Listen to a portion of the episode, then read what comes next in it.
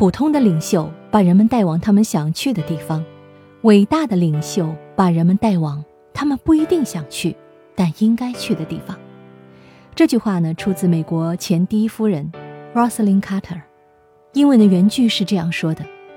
：“A leader takes people where they want to go. A great leader takes people where they don't necessarily want to go, but ought to be.” 近些年来，我们越来越发现啊，大公司挑选 CEO，不是说能打就行了，你不能是沿着既有的组织能力去打，而是必须打出一套组织原来没有的新能力。美团的副总裁张川就讲过一个观点，他说。世界大公司的科技巨头任命新的 CEO，其实有一个特别明显的标准，就是看他能不能在公司原有的业务之外，开辟出一条新业务。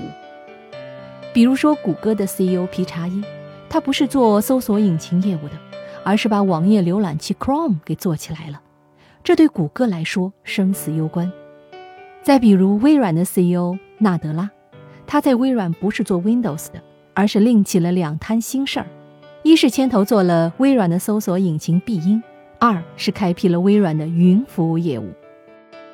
这几年呢，中国的互联网巨头也在陆续换帅，在对 CEO 的选择上，我们也能看到相似的逻辑。所以说，普通的领袖把人们带往他们想去的地方，伟大的领袖把人们带往他们不一定想去但应该去的地方。而如何选择应该去的地方，需要胆魄，更需要慧眼。